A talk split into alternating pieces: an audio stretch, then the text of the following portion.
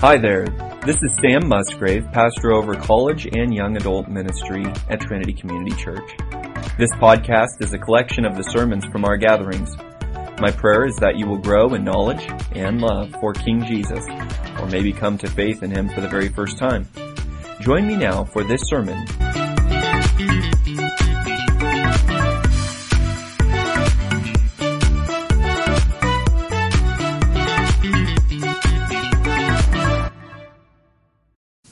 Well, we are continuing this marvelous, wonderful book of Ruth.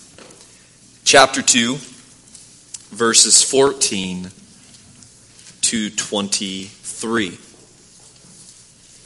Now, to place us in the calendar year, to give us a perspective of time, chapter 2 goes from the beginning of the barley harvest you see that in chapter 1, verse 22. All the way to the conclusion of both the barley and the wheat harvest in chapter 2, verse 23. That is from the beginning of April to the end of May. So, Ruth and Boaz spent at least two months getting to know one another, maybe daily, without anything interesting developing. Nothing up until the end of this evening's text is explicitly romantic. People can interject and eisegete and place things in there. Certainly, we know that's where it's going, but nothing romantic has actually transpired between the two of them. That is true of tonight's text. Now, that might disappoint you. Don't let it.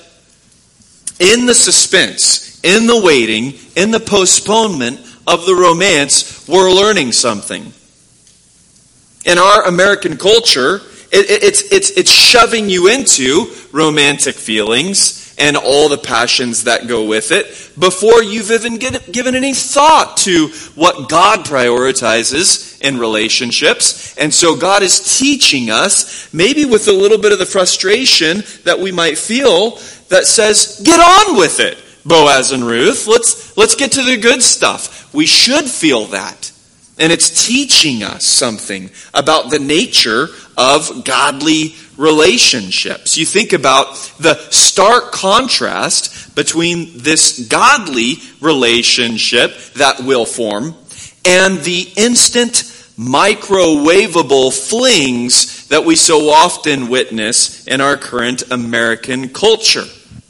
Maybe many of us have been saved out of a life of serial relationships since we could remember ever since we noticed the other sex. Now, everything in tonight's text is all background, it's all setting to this godly relationship which will be built, and here's the structure for our evening godly relationships, this godly relationship, and any godly relationship that we might desire to have is built by godly community godly priorities, and godly counselors. Godly community in verses 14 to 16, godly priorities in verses 17 to 20, and godly counselors in verses 21 to 23. First, godly relationships are built by godly community. Look with me at verses 14 and 16. And as you look with me there, remember that God has brought Ruth to the property of Boaz, where she notices his godly leadership over his young men, and he learns of her godly work ethic, her humility, and her care for Naomi, her mother in law, who we're told is Boaz's family by marriage to her now deceased husband, Elimelech. He affectionately refers to Ruth as my daughter. So we clearly know that's not romantic. And he promises both to provide for her and to protect her, demanding even so far that she let his young men chivalrously draw her water for her. He's caring for her. We're learning a lot about biblical manhood, biblical womanhood, okay? And a feministic culture that says, no, we don't have men do things for us. The Bible stands for it and says, no, men take care of women. Not because they can't do things, but because this is a way that we honor them. We show value on them. We cherish them by caring for them. There's zero romance. I can't stress that enough. There's zero romance so far. Overwhelmed by this older man's great kindness, Ruth has bowed in gratitude. She's floored by grace. Not just the grace of Boaz the man, she's floored by the grace of God that Boaz worships. It's the God that Boaz worships, which is reflected in his character. And she's amazed by Boaz, but she's amazed by the God of Boaz. She's come from Moab, Chemosh, the evil, greedy, needy demon god that demands child sacrifice, is the polar opposite of Yahweh, the living God, who needs nothing from no one and gives everything to everyone. And here she is, just stunned and amazed at how great God is. He commands his people to leave the perimeters of their property, their private property, for perfect strangers. What a bountiful God. What a good God. What a kind God. What a generous God. And Boaz, who worships that God, who adores that God, who loves that God, even goes beyond God's law to give graciously to this young girl. No flirtation yet, but there's mutual admiration, as is proper between a wealthy lord and a servant girl. Verse 14. At mealtime, Boaz said to Ruth, Come here, that you may eat of the bread and dip your piece of bread in the vinegar. Ruth has been working hard. Boaz insists that she eat bread and vinegar.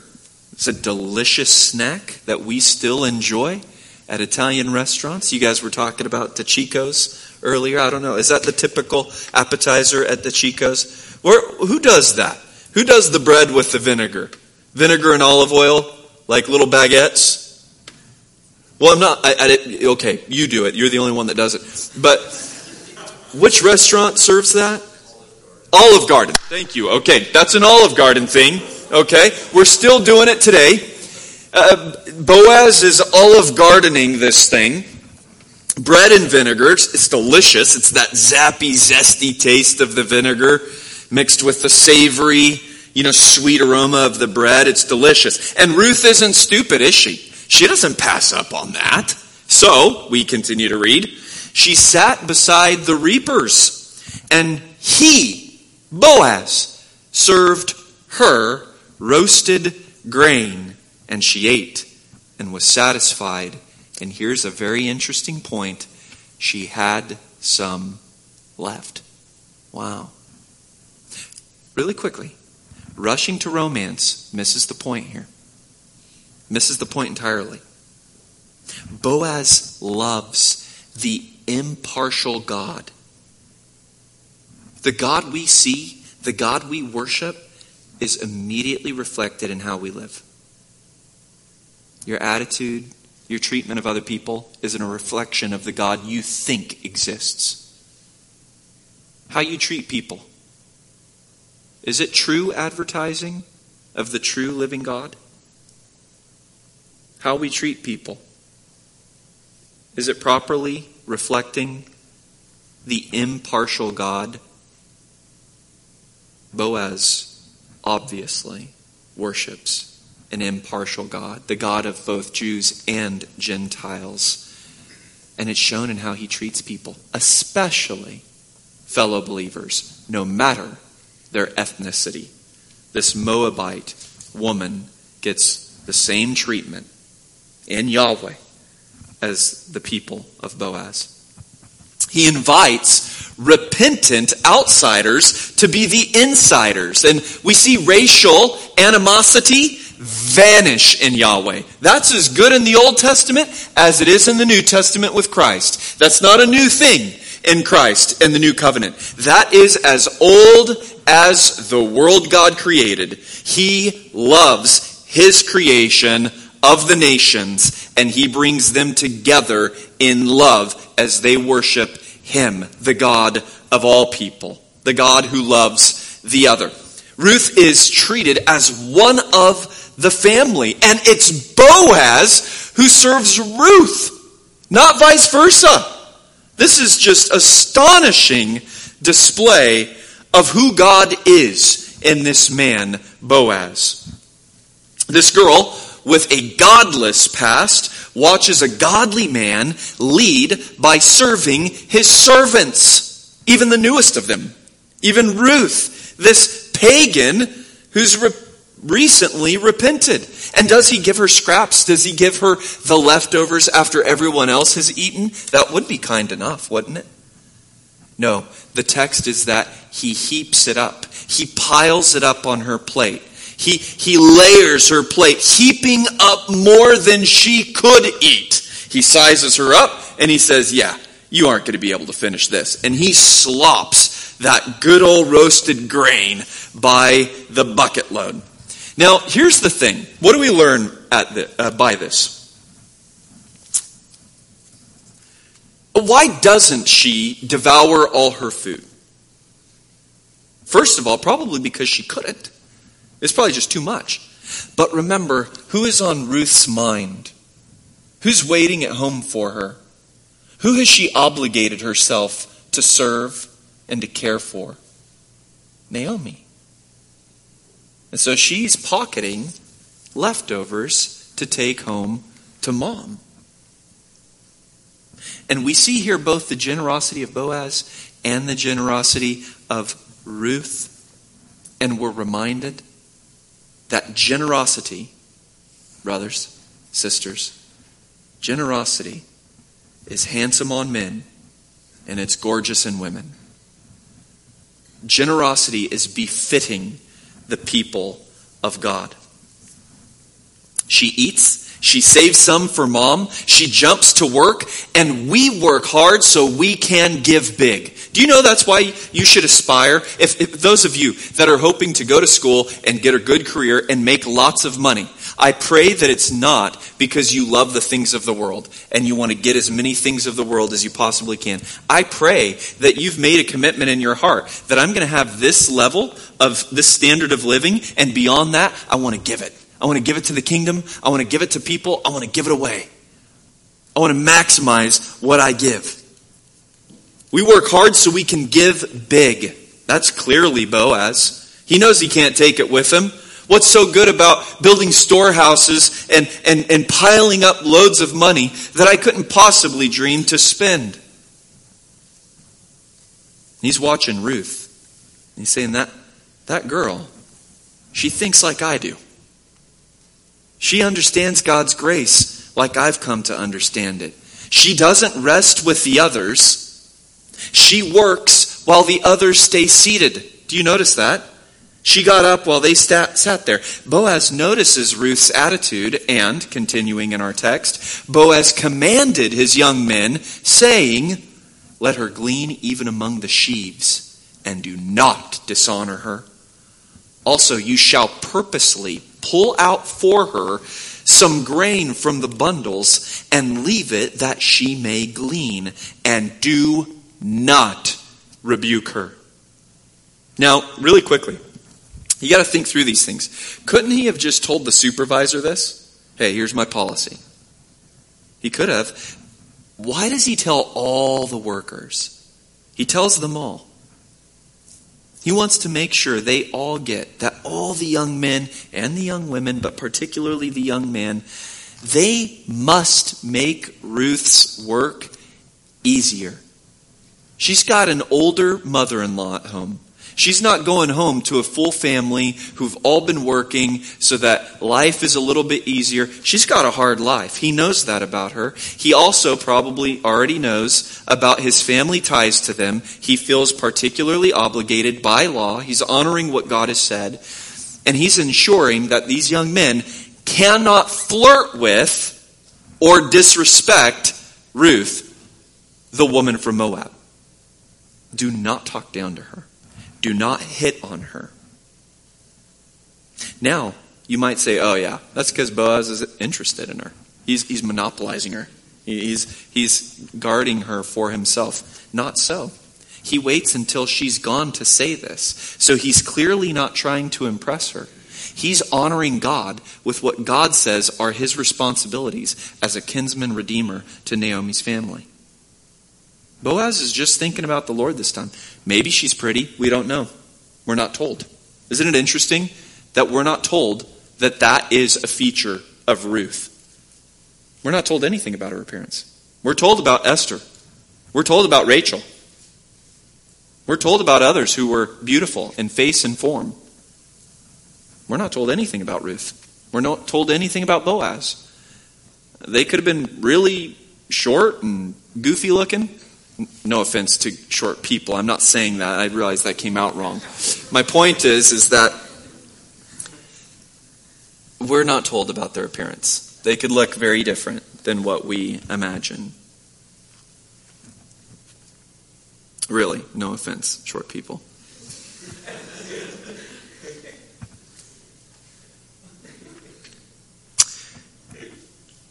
Godly communities. You see, here she is. She's watching Boaz in godly community with his people. And Boaz commands his little community not become a meat market. This is not to be a place where people are just hitting on each other, treating one another trivially, like romance is recreation. Godly communities where relationships flourish, which is what all of us want. Okay? We want flourishing relationships. And I'm not just speaking romantically here. We want flourishing relationships. Communities, godly communities where relationships flourish, are groups of dignity and respect. We show dignity to one another. We show respect one another. Godliness, let's make it even more specific here as we see this play out between Boaz and Ruth. Godliness never secludes itself to form relationships in secret. Godliness loves light and as much light as possible. Do not live like the world in privacy, hiding behind screens and in unprotected settings. That is not where godly romance blossoms.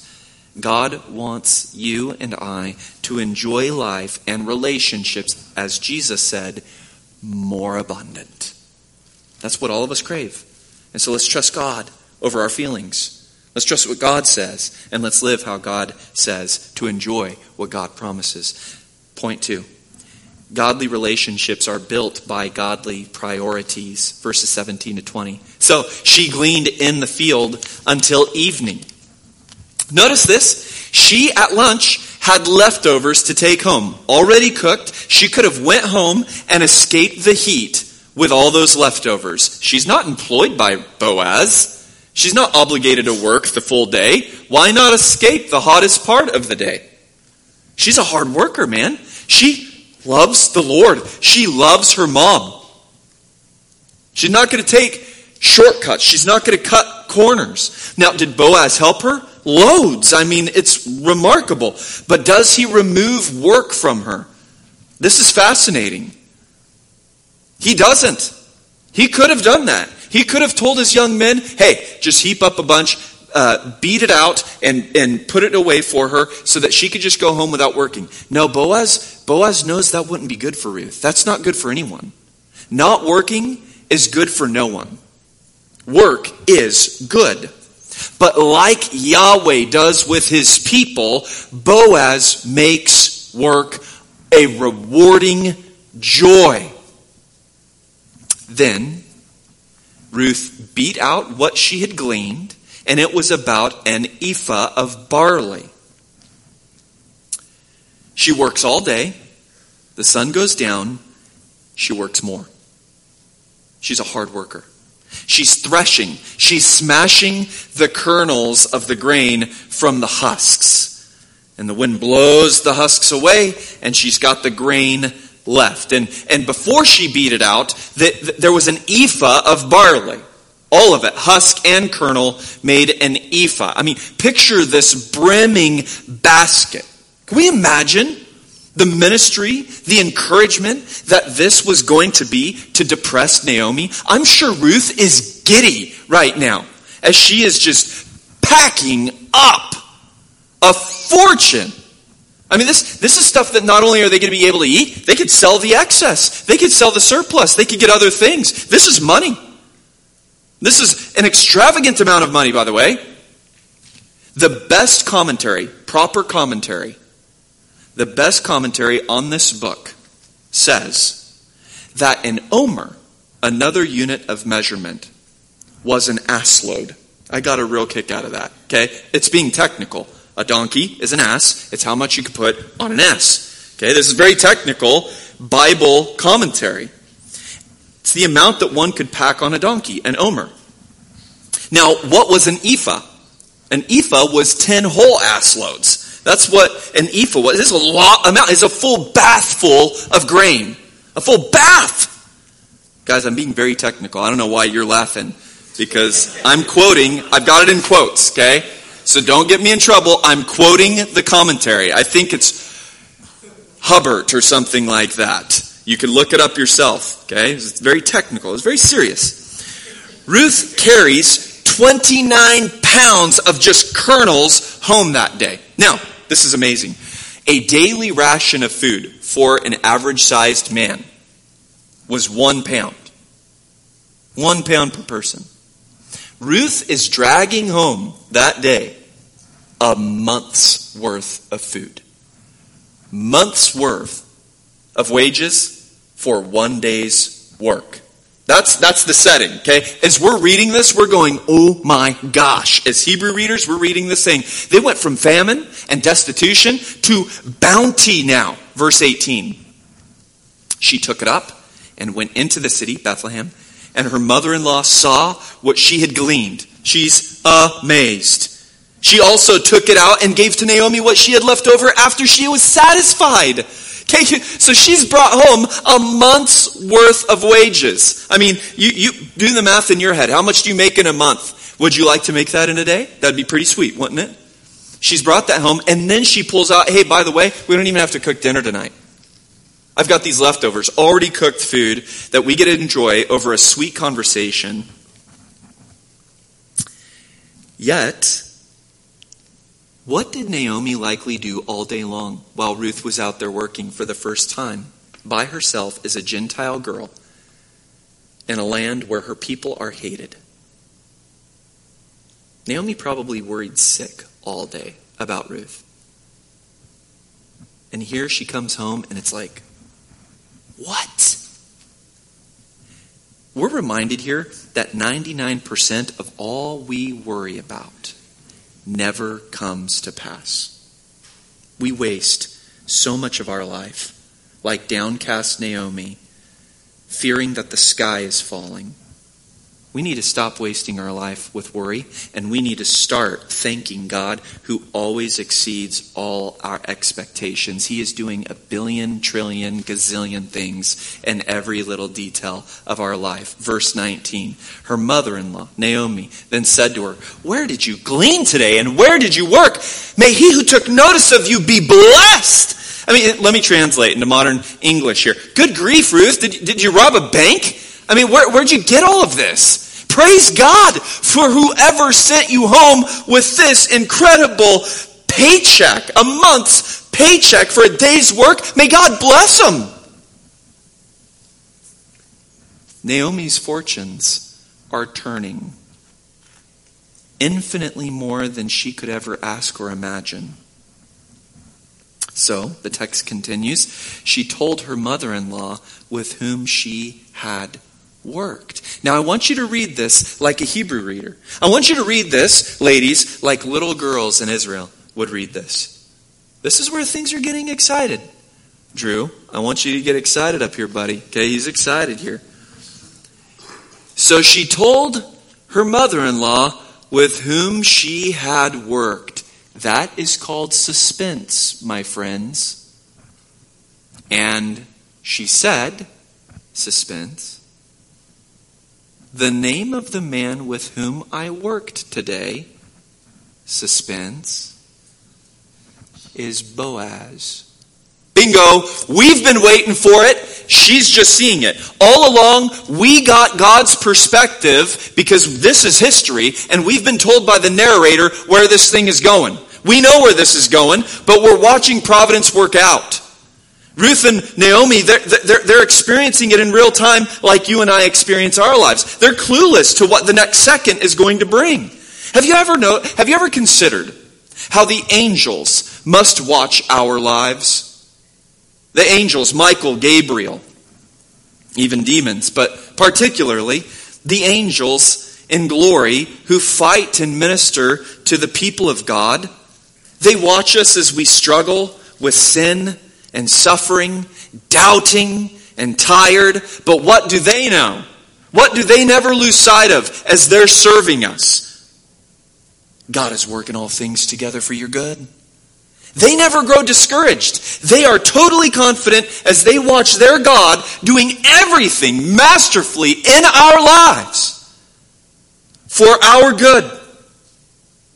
All things must work for good. We're seeing that with Naomi and Ruth.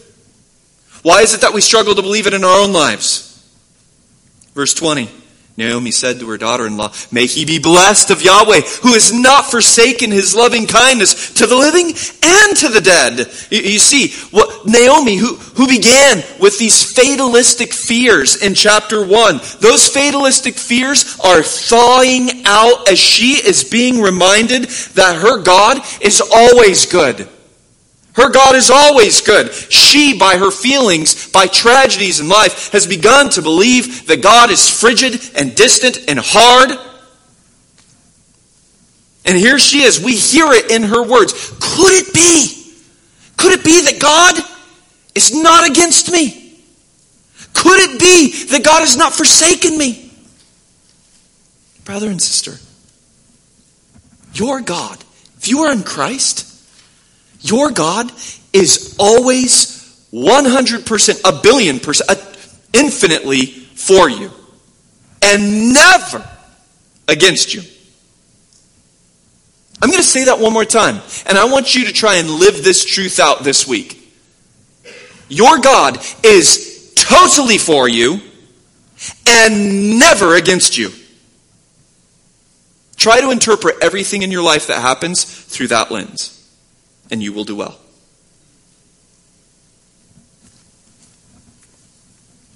God pledges himself by covenant to only do us good. Life in Christ, get this, life in Christ is just one long experiment discovering that what I just said is true. That's why we sing songs like, Tis so sweet to trust in Jesus, just to prove him over and over. It's amazing to me how true that anthem is of our lives. Now, how is this going to liberate us? How is this going to free us to live? Matthew 6, Jesus says, Seek first, that is, seek above all things, His kingdom and His righteousness. And all these things that you're worried about, that you get anxious about, will be added to you. God will take care of you. So do not worry about tomorrow. Philippians 4 is almost a commentary on that. Paul says, Rejoice in the Lord. I mean, can, can you rejoice in a Savior, in a King who's in control of all the particles in the universe, who bled for your sins and died for you, saying, Hey, I don't want you to worry about anything. Seek God's kingdom, seek His righteousness. Everything you worry about, God's going to take care of that. And Paul says, Rejoice in that Lord. Who says that? That's a good Lord. Rejoice in Him. Again, I'll say it because you're not going to believe me the first time. Rejoice. Let your reasonableness be known to all men. We should be the most reasonable people on the planet. The Lord is near to you. Be anxious for nothing, but in everything, by prayer and petition with thanksgiving, let your, requ- your requests be made known to God, and the peace of God, which surpasses all comprehension, will guard your hearts and your minds in Christ. Whatever is true, dignified, right, pure, lovely, commendable, if there's any excellence, and if anything worthy of praise, consider these things. Think about them, meditate on them, practice these things, do these things, and the God of peace will be with you.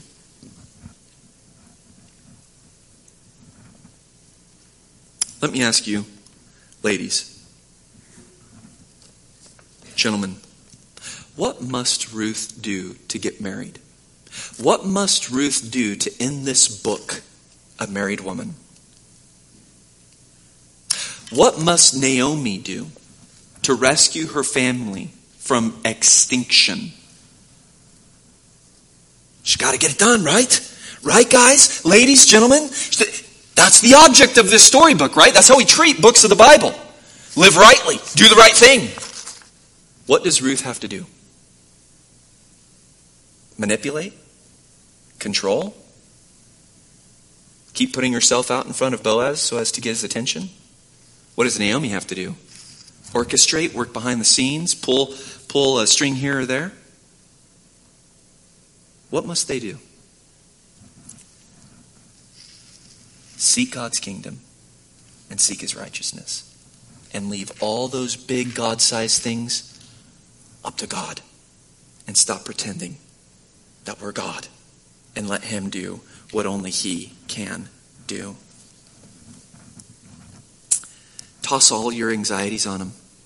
I want you with one eye to, to, to watch all these frantic singles who are driving their lives into the ground and self destruct, who are miserable without rest day and night, bringing themselves hell unnecessarily, and then put the other eye on Ruth, who's just loving her God and taking care of her mother in law. She's at peace. She's amazed to humility by every grace from God. And Naomi is even beginning to beam as her daughter in law trusts the Lord. Now, Naomi said to her, This man is our relative. He is one of our kinsmen redeemers. You learn from Scripture that kinsmen redeemers were, by law, able to purchase back land that was lost in debt and were obligated to go pursue those that had committed crimes against their family members and even put them to death if they had killed their family members, seek vengeance. They could buy back, redeem their family members from slavery and poverty, pay off all their debts. By law, that is what Boaz can and arguably should do. There are several kinsmen redeemers. They've got to work their way through a series of them, as we'll see later in this book. But Naomi is absolutely astounded. God has led you to the very man who could solve all our problems? I mean, could God possibly be so good that he's going to bless my dead husband by giving him an heir? Guess what? Where else do you and I, Christian, ever find ourselves except in the exact same extravagant grace from God? We are always right in the crosshairs of God working all things together for our good. Ruth is not an exception. Ruth is not some weird thing that God once did. Ruth is a microcosm of what God does with all of his people individually. He's just as concerned with you, young lady, as he was with Ruth. You've got just as much of his attention, young man, as Boaz did. And if it was God's will, there could be one day a book written and included in the Bible. Okay, that's tongue in cheek, all right? that is about God's dealings with you. His perfect, wise, love dealings with each of you. And it would be no less impressive than the book we're reading. Godly relationships are not formed when we pretend to be God. So you keep godly priorities, like Ruth did, like Naomi did, like Boaz did, and leave the God sized stuff up to God. Lastly, and most briefly, godly relationships are built by godly counselors. If you've heard nothing else tonight, listen to this godly counselors, verses 21 to 23. Then Ruth, the Moabitess, said, Furthermore, okay, she's getting excited. She's just heard Naomi get excited and say, He's one of our kinsmen redeemers. And Ruth goes, Oh, well, that's not the end of the story. Furthermore, more importantly, uh, I'm, I'm okay, I'm getting excited too. He said to me, You should stay close to my young men until they have finished all my harvest. Now, you might be sitting there and thinking, like, why is that so special? Well, she wasn't given any guarantee that this day that she made a month's worth of money and a day's worth of work was going to last. And here he is saying, I want you to finish out the entire harvest with us. You're telling me I'm going to have a bunch of other month pay days work in a sequence? Uh, hope springs eternal as the poets say, and Ruth is sparkling with it. I, I didn't know that, Mom. I didn't know that he's a kinsman redeemer. In that case, there's more to this story. Bo wants me to keep working with his guys on his land, and today is going to be the first of many bountiful days. I'm going to be seeing Boaz all the time. Like, this is awesome, Mom. It's a perfect little Disney princess moment, okay? She's excited. She's singing. The birds and the, the woodchucks and all the creatures are dancing around her and doing the bed and stuff. Verse 22 Naomi said to Ruth, her daughter in law, It is good, my daughter, that you go out with his young. Ah, you see this? His young women, so that others do not oppress you in another field. Naomi, like a good mom. This is like the stereotypical sitcom mom, right? She, she's, she's making sure that her kids are safe. Uh, she's making sure they're, they're safe from danger. And that's, that's, that's easy to observe. But did you notice that Boaz gave the wise counsel, I want you to stay with my young people? We translate it young men, but it is able to be translated young people, both young men and young women. Naomi says, Good counsel, Love it. Love what Boaz said. He's a godly man. Good counsel. I'm going to make it a little bit more specific. Go just hang with his young women. Don't hang around his young men. So she reinforces Boaz's counsel, but she makes it a little bit more specific. And she's really wise. She's really wise to give that counsel. Ruth is really wise to heed that counsel. Many people claim Christ. Yet they act without or against godly counselors. Brothers and sisters, please seek godly counselors. If you are not taking maximum advantage of the older men and older women that are here devoting their evening and their week and their lives to you, you are foolish to the highest degree. Seek counsel about everything. What should I what should I seek counsel about? Everything. You got, you got a financial decision to make. You have a relational decision to make. You have, you have a, a time uh, management decision to make. You got something in the, the word that's confusing you. Get counsel about everything. Listen, I know that I am not a picture perfect example of what it is to be a godly person. But to the extent that I am godly, to the extent that I follow Christ, I will tell you this more than anything else in my life that I could say, that's what caused me to be here today. It's all grace from God, and all glory goes to God. But I will tell you this I have always surrounded myself with people that are way more godly than I am, way more wise than I am. That is, humanly speaking, the means by which God's grace has brought me thus far. My best friends have always been people twice my age, at least.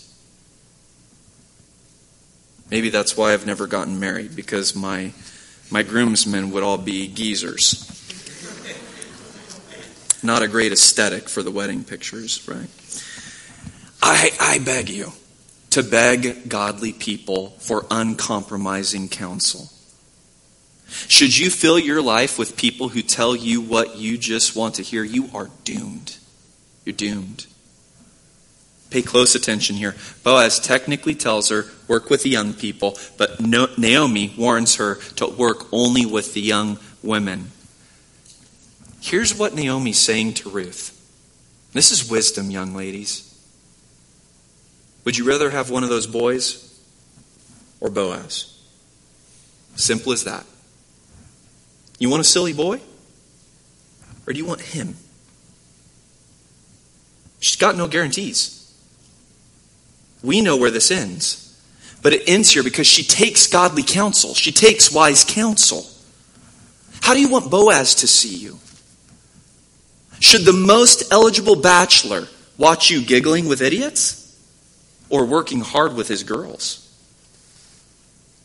What's most likely to catch his eye? He's a godly man. And Ruth is not stupid. Verse 23.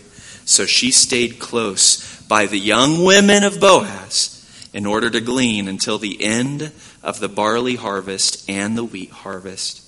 And she lived with her mother in law. It's more profound than we realize. Ruth is wise. Not only will she avoid danger, not only will she avoid dishonor, but she is going to ensure that Boaz maintains a high estimation of her character, whether or not he falls in love with her. Ladies, do you love wise counsel? As we close and we transition into small group discussion, do you love wise counsel? Because that is only shown in how much you pursue wise counsel and obey wise counsel. That's how you show you love wise counsel. Not that you love talking with older wise ladies, that you love what they have to say because you obey it. And it blesses you. Brothers, do you respect young women who act foolishly? Do you live in such a way that encourages them to act foolishly? Wouldn't godliness skyrocket in our church? And by the way, I'm so thrilled with how things are in here. So don't just hear me saying excel still more. Let's go, let's go higher up and further in. Wouldn't godliness skyrocket if godly young men and godly young women would expect one another? Watch this. This is going to be the clincher. This is the, this is the unexpected thing here. Would actually expect one another to be godly. Wow. Pretty neat, huh? You guys could tell that I, I spend a lot of time on this stuff. Now, before we close, last tiny thought. Read that final sentence again, the final words of our chapter. The barley harvest ends. That means what? Boaz time ends. She's not going to be seeing him anymore. She went, she stayed living with Naomi, her mother in law. Why are we told that? Ruth did not try to take things into her own hands. She doesn't pursue Boaz. She doesn't move into Bethlehem and get an apartment so that she could see Boaz more often.